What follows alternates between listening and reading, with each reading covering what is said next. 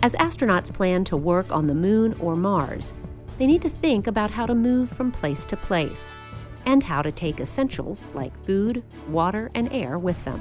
This is Innovation Now, bringing you stories of revolutionary ideas, emerging technologies, and the people behind the concepts that shape the future. To reduce the number of items needed to land on the moon or Mars, NASA has combined a home and vehicle into a single rover, complete with breathable air. Much like an RV, the pressurized rover will contain everything astronauts need to live and work on the surface.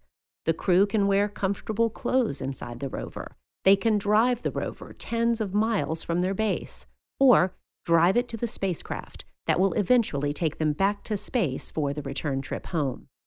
When astronauts encounter interesting locations, they can put on their high tech spacesuits to exit the rover and collect samples and conduct science experiments.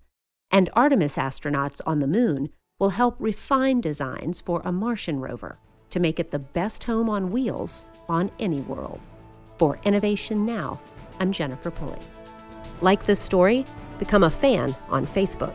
Innovation Now is produced by the National Institute of Aerospace through collaboration with NASA and is distributed by WHRV. Visit us online at innovationnow.us.